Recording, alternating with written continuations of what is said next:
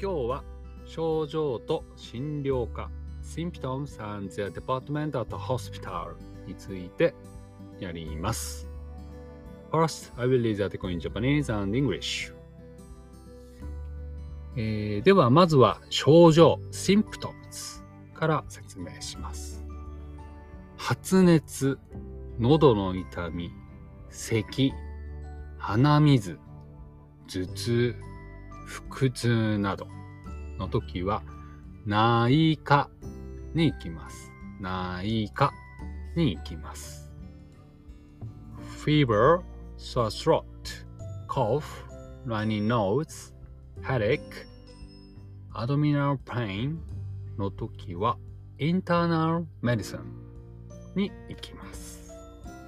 次、骨折、打撲、捻挫の時は整形外科に行きます。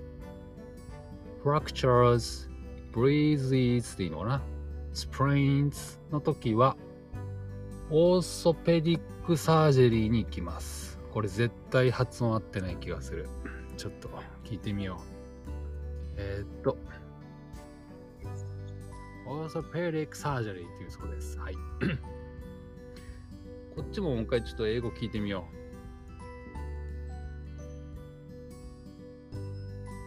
fractures, bruises, sprains の時は、さっきの整形外科に行きます。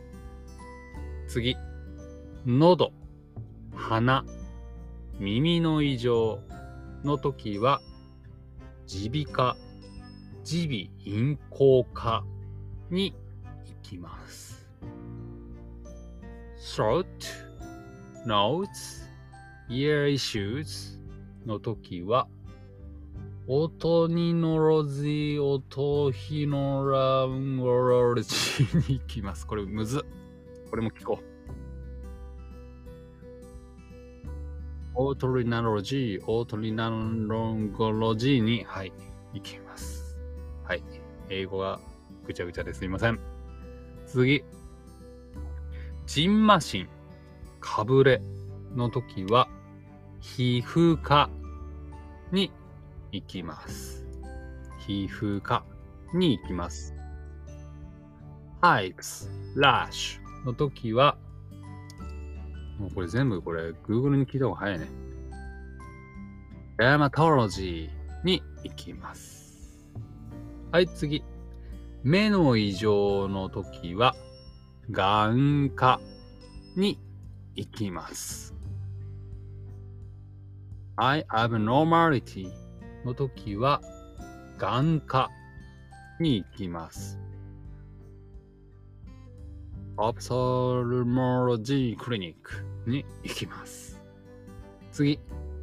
心の病気の時は心療内科に行きます。心療内科ね。はい。メンタルイルネスの時は心療内科に行きます。サイコソマティックメディサン、はい、に行きます。はい、次。女性の病気、妊娠の時は、婦人科、産婦人科に行きます。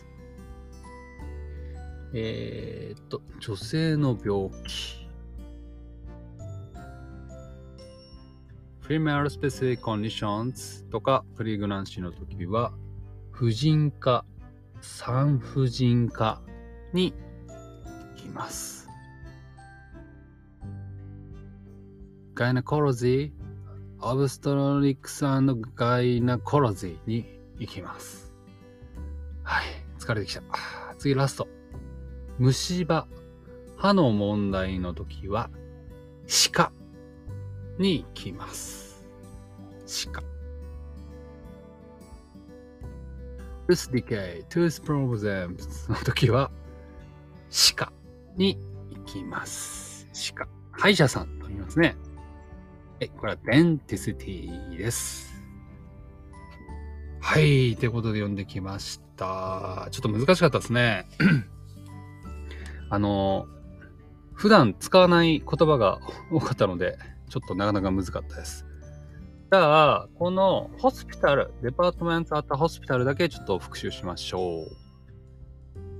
internal medicine が内科、内科です。続いて、 orthopedic surgery が整形外科、整形外科と言います。